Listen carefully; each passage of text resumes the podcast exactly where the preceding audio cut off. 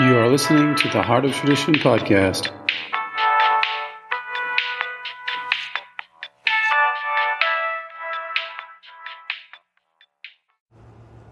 All right, today I wanted to do a podcast, uh, I guess from a different location, so hopefully the audio will be good.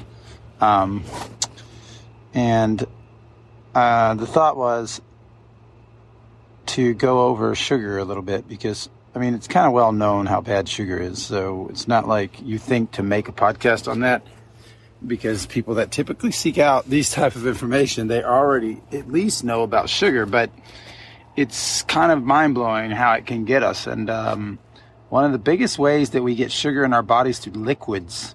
Those are the most dangerous of all. Like, you know, anything from like almond flavored hazelnut coffee syrup, invert sugar, um, coffee mm, world, that would probably be the first place where you're getting a lot of sugar in.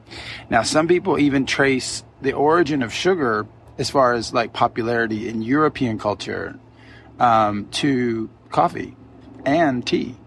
And before coffee and tea showed up, we never even used sugar we had different types of uh, i mean there's also you know the new world and we got a lot of other exploration and spice trade and all this stuff. So it's not monolithical what i'm saying but there is a notion that we had uh, you know we had little fruit sugars and they would make you know i know in belgium they would make like a um, kind of a syrup from from um, what was it a certain tree um, then there was people that made like a wheat kind of syrup, and then you have the oat bran syrups and rice syrup solids, and then you had like pectin from from apple, where they would make kind of an apple concentrate of pectin and sugar, um, like a like a fruit fruit puree or something, and then this would be used to sweeten things like cream or other things or added as a dessert or you know basically fruit and cream that's the old school dessert. And if you go back even further i mean you have just cheese and a little bit of honey or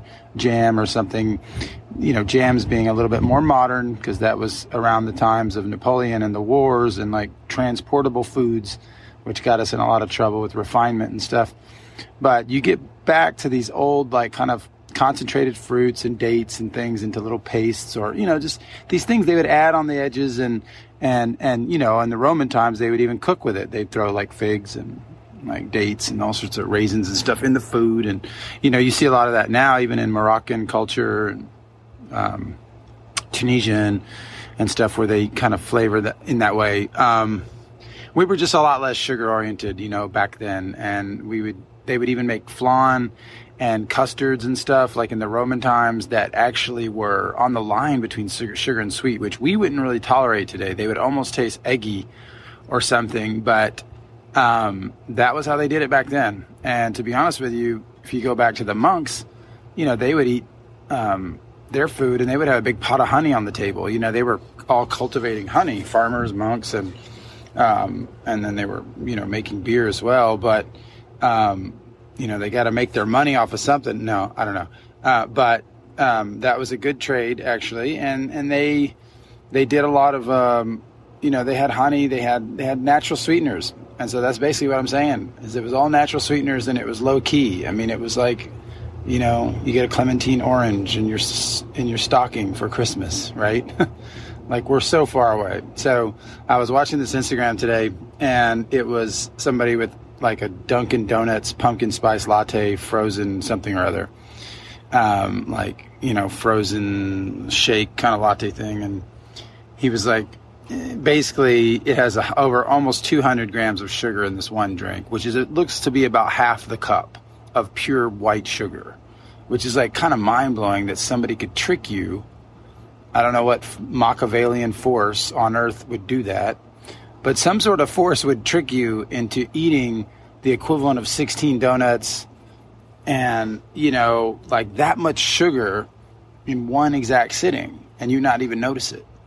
So these are the real dangers is staying away from the coffee tea world as far as sugar and um and liquids. That's the biggest one. Those all that has to go, you know, like the cokes and sodas and all that stuff too. Everything like that has to go now it's becoming popular to do more fermented type of drinks and low sugar drinks, and so you're starting to be able to find more choices. Um, but you, you know, we've gotten spoiled, and sometimes you don't see it.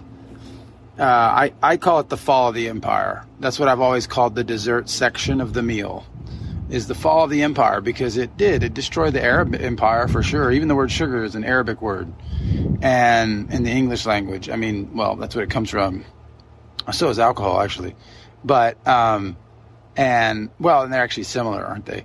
But um, because you need, oh, they're connected. So anyway, um, and the Arab culture, you know, that was the fall of their nation too, you know, and that we don't see these like subtle fall of the nation, the, the decline, and but it comes through sugar. Sugar's a big piece of the formula. I mean, if you study 12 step addiction, food addiction, alcoholism, know, there's a sugar connection to all of it somehow. Like, not only in food addiction where sugar is like the number one thing, right? Uh, but even in alcoholism, you know, I've seen people that don't have never had a drink in their life, but they, their father was alcoholic and, you know, but they drink 600 sodas every month. And, you know, they have another way of destroying their liver genetically equivalent to their father, like, you know, who was more of an alcoholic or whatever. So you see this pattern and it's like a diabetic pattern, like it's a weakness, you know, maybe in, in, in the in the in the genetics where we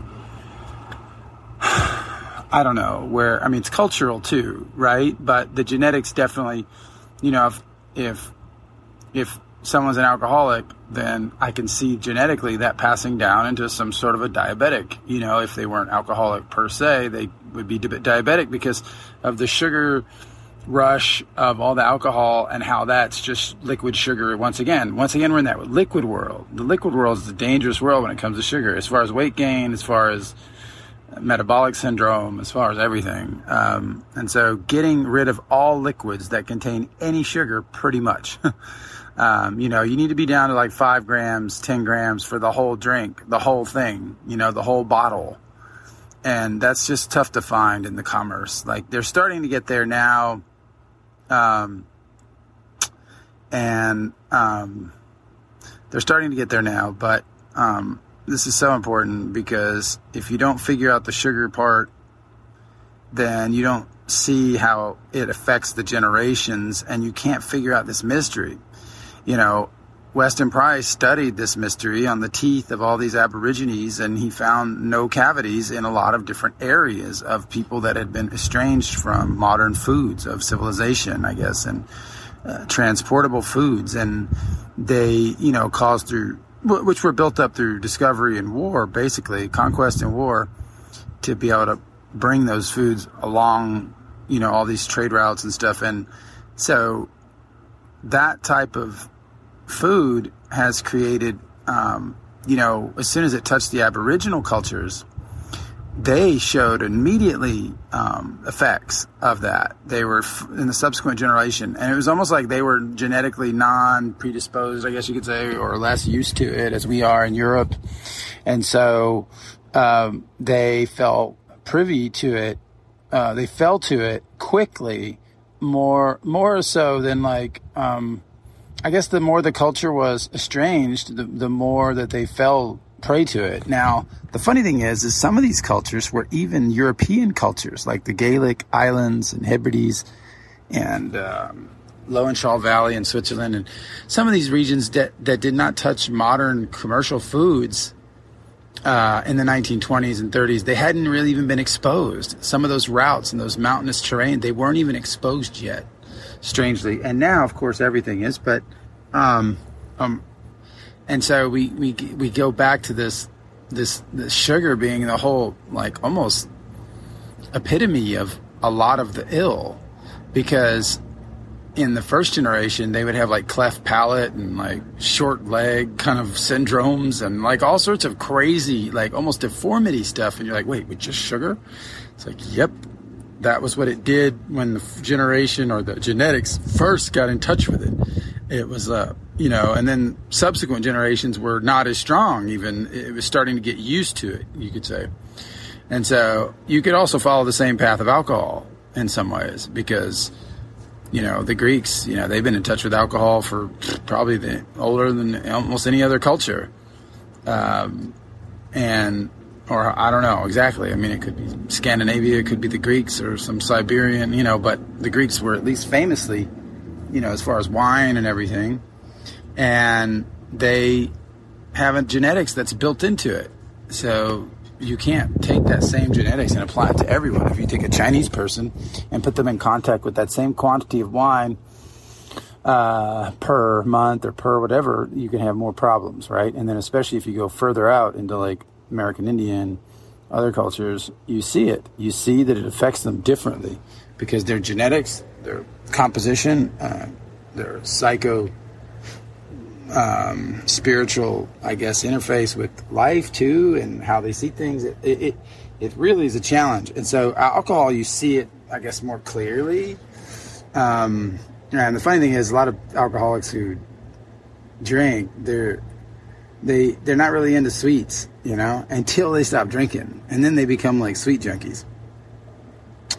And so, well, until they also learn that that's also dangerous, and they kind of grow up out of that. But um, find sobriety in all areas, not just alcohol, but food and life, and you know, emotions and all that. But so this this is such a key subject because we haven't fully understood sugar. You know, we look at our, I guess we we look at how we eat, and we're like, I don't eat a lot of sugar. But then if we compare ourselves to like some Kazakh tribe that is more origin of civilizations kind of food where it's high yak butter, high yak ghee, uh, put into everything from tea to um, to like a like a gravy of sorts that everything's dipped into little balls of meat or the bread or anything. And so they even have it's a it's like a cosmetic because you wipe some of this on your face as you eat and the way they eat. And so they end up getting that covered too, like facial cream, you know? And so you get these high fat cultures and high broth cultures and high cooked meat and, and, not raw. You know, they did a lot of cooked stuff.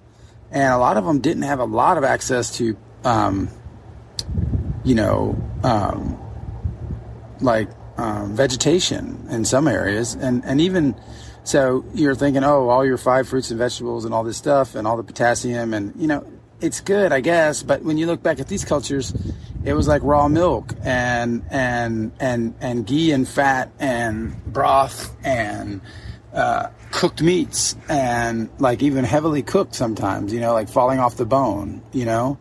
And this was like how they did everything. And they were healthy. They were so healthy. Their teeth, and there was a wide structure in their teeth so that's the other thing is that when people follow the sugar mystery, you end up going back into structures that had uh, cultures that had wide teeth, not like the deforma- deformation or distortion. I have I speak French, and so I've been doing that for 15 years. So I'm back to speaking English again, and sometimes I mess everything up.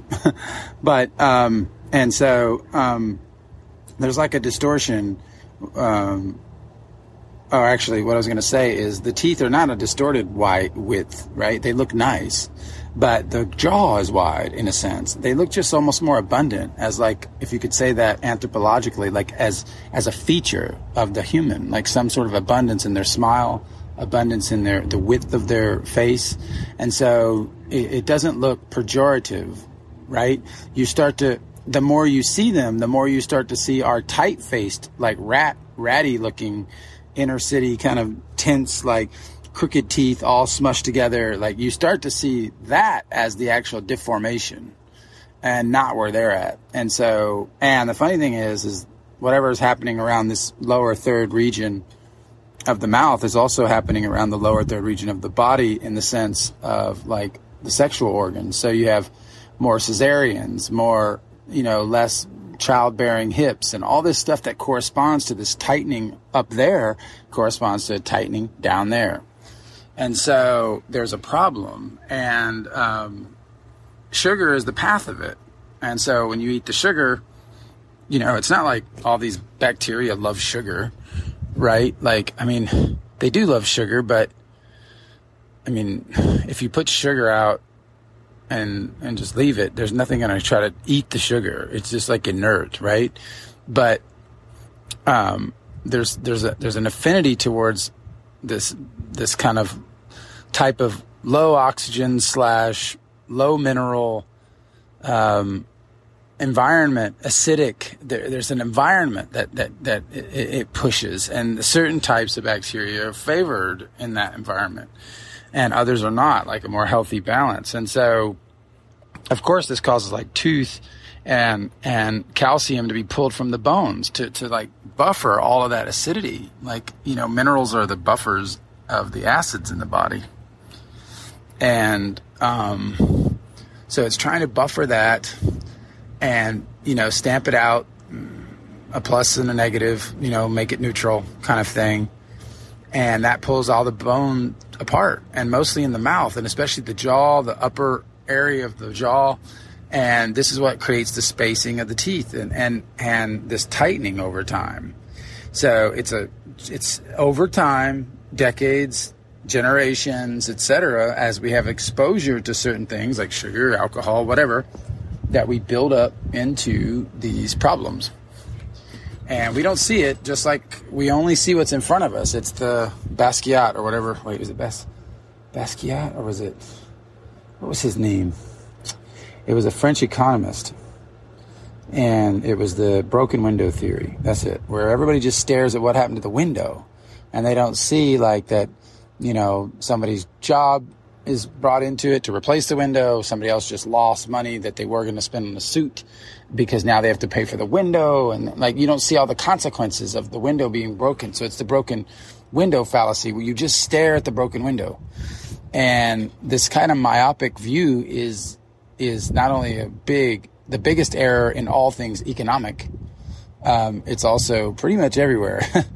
so we look at just what's happening now and we don't see, wait, this exposure over millennia has created a certain type of person and a certain type of structure and um, and brattiness and rebellion and trappedness of the soul that just wants to fight out and lash out because it's just not okay.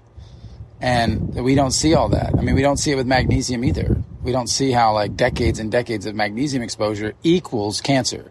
Nobody sees that, but of course it does because they've proven it already in France in 1930, for one, with the soil maps compared to the magnesium fallout um, of the soil and the cancer cases. So they already made that connection.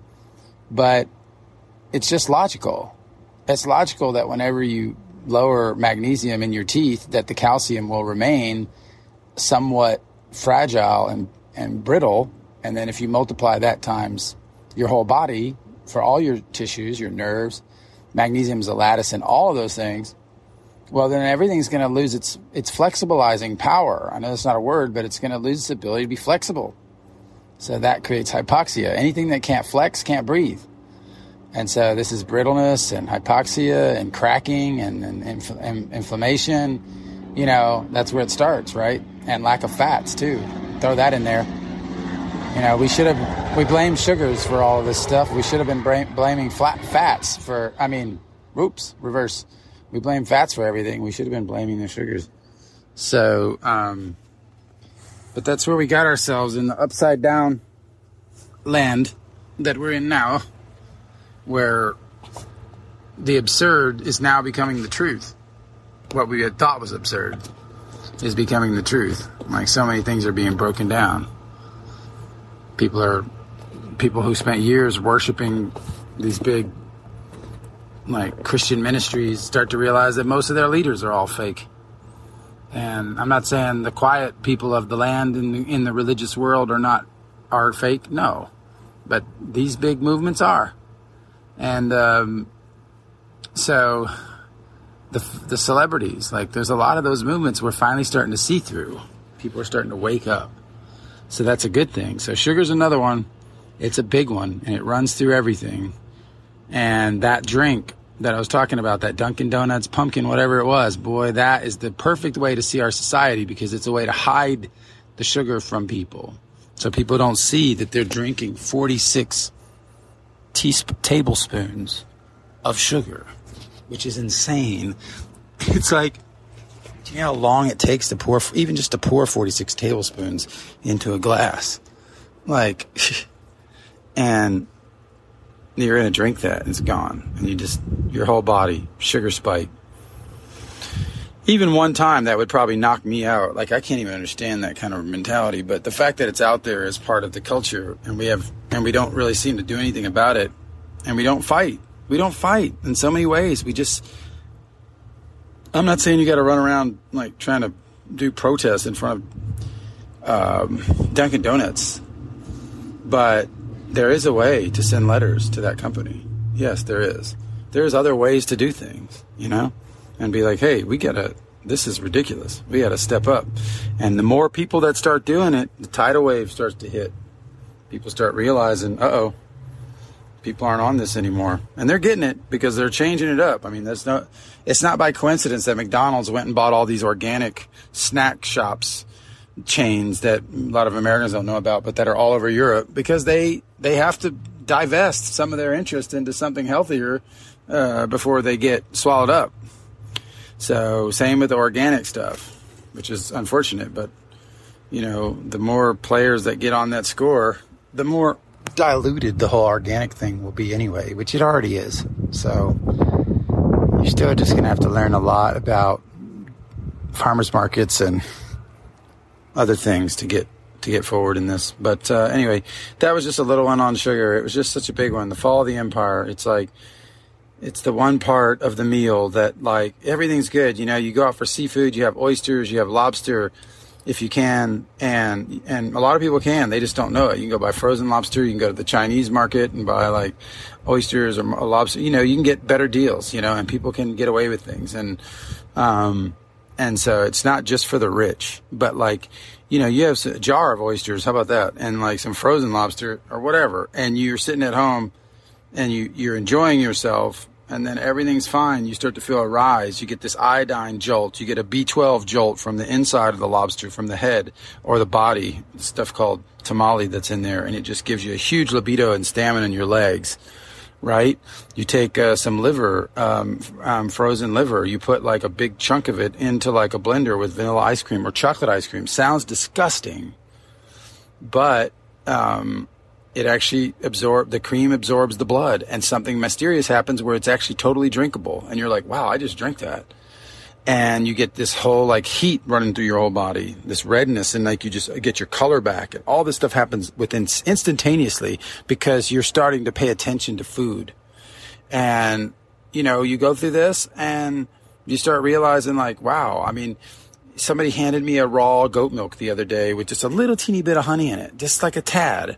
And it was frozen in like a small bottle. And like, and I'm just sitting here sucking on this thing the whole day because it's hot outside and my only thought is, why did we go so crazy into desserts? This was fine. This cold, refreshing goat milk, raw goat milk with a little bit of honey, this was as far as it needed to go. We didn't need to go any sweeter than that. And, you know, we've, we've just kind of lost touch with things that are real and that, uh, you know, for some frozen cherries, like bam, you're like, wow, this is amazing. You mix it with a little bit of cream or something, bam. It's just, everything is so much more simple, but we just lost it. And so now we're on this other end of it. So hopefully you, your family, and everyone else can drop all the old shit and stop poisoning each other. And it just takes one person to be, to, you know, it takes, you have to break the expression in France is in order to make an omelet, you have to break some eggs. So it takes one person to break the egg and be like, Hey, this is fucked up. You know, that we're fucking killing each other here with this fucking poison. And you're like, wow, why would you say something so confrontational? Because it needs to be said one time. That's it. And once it's said one time, everybody heard it. That's it. You can't pull the, you can't put the rabbit back in the magician's hat. Once you see the trick and it comes out and people see it, that it's like bothers you, that it really is serious, and you walk away, then they start to think about it and it plants a seed. And that's the, truth is. Truth is not about pussyfooting and, you know, passive. It's about standing up, saying the truth when it needs to be said, not hurting other people either, like in that situation, of course. You know, you're just speaking for you, but you're just like, I'm just won't touch that. I just won't touch it because I know it's poison. You know, you can frame it that way if you need to, but you can definitely show your aversion and not hide it because they appreciate those things because they need to see it. They need to see the truth of it, you know, and, you know, one of the things I did back in the day was I remember I met this person. She had like huge sugar addiction, and you know we just like we're sitting there eating like some sort of muffin or something. Somebody offered us something for free, so it's like all of a sudden you get this free muffins and free. And I was like, isn't that great? Like, look, we get offered all this stuff, just such abundance. And I was like, you know what we should do with it? We should go walk over and throw it in the trash can. The people who had gave it to us had, were gone now. So it was like, she was like, are you crazy? I was like, no, no, no. Do it. So I was like, do you want to do it? She's like, okay, I'll do it. She walked over there. She threw it all in the trash. And that was a victory right there. So anyway, hopefully that can help somebody and, uh, get people on the right track towards f- real food that actually helps people and builds brains and hearts and and you know doesn't treat the animal kingdom as like some sort of thing we have to pity and we have to run around protecting every duck and animal and dog and you know like a bunch of broken inner children trying to project their inner child brokenness onto the animals around them. The better way to see it would be to see all these things as strong. See the duck as strong. See the dog as strong and how they're looking at you like saying hey you need to figure some of this stuff out so we can be saved here on this planet because if you don't do it we can't do it and so you need to stop paying attention to me and babying me and humanizing me. And you need to just get me to be a dog. I just need to be a dog. I need to be free. I need to be able to like run and, and have my own access and not be treated like a little lap dog or whatever it is. And you need to get me real food. Like that's just level one, right? But then you got to do it for you, right? You got to do it all for you. Like we give, the reason I bring up the dogs is because we give all the dogs like all of the best food, all of the liver, all of the, the all the vitamins that you see at a given market, they all are in the dog area. And you're just like, this is ridiculous. You know, and it's not doesn't serve the dogs either because they just the dogs need to be in their right place for this to work uh, down here. We have to not give up, you know, the right foods for ourselves uh, in that sense. Now, of course, I'm not saying, you know, you can't feed your dog right. I'm just saying you got to have an order about all this because otherwise the world does go towards the dogs and that's exactly what that means and that actually is a synonym for the beast it goes towards that type of animalism where we forget our spiritual um, stewardship and our duty with the animals which is not to baby them and to try to go run around protecting every duck and every lizard but or, but to protect their group meaning their group soul meaning when you see how they've taken the Angus steak. You go to any place in America, you try to find a steak. What is it made of? Black Angus. Do you think that's helpful? Nope. You just destroyed your stewardship is n- null and void. You just made all of those genetics concentrate into one genetic code. So you are actually harming the animals. Now, if you had thousands and thousands of different types of steaks and animals to choose from, even if you were eating them, doesn't matter you are still protecting their herd. You're protecting their genetics. You're protecting their group soul. And that's how you protect the animals is through that element, not through trying to save one individual. You're trying to use what they have as to offer us, like the gifts and the cholesterol for the brain and the, the fats and all those things they give to our children's hearts and minds and brains to, to grow into strong people. You need to take that offering and not pee on it by trying to just avoid nature or get away from it or save it or whatever because you're afraid of death and you're afraid of cycles and you're afraid of you know you're not eating the crab but you're afraid to see that shark smash it to pieces and eat it. Like all of that fear right? So we got to overcome that too. But anyway if that can help this is just a food i guess podcast but sugar is the key you know door that gets us into all this trouble. And then from there we got to get the reason why it's all connected, I guess I'm trying to say, is that sugar is basically what pushes out liver. Sugar pushes out those foods. Uh, sugar pushes out those tastes, those bitter tastes, like that are in liver, that are in other things that we used to have, like different types of plants and even different types of salad that would be bitter and endive and all this stuff. It's been pushed out of our diet because we're such sugar people. And so we have to get rid of one to, to find the other. So anyway, come check us out at theheartoftradition.com, which magnesium is actually one cure to the sugar paradigm because it helps the body process sugar better, magnesium. And it's not just a little side pocket. It's probably the, one of the key features of magnesium. And that's why it works for concentration and hormones and everything else because it allows the body to process the sugar into our concentration, into stamina, and into better detoxification of the system. So come check us out at theheartoftradition.com for the transdermal magnesium in glass and all the other podcasts of this nature.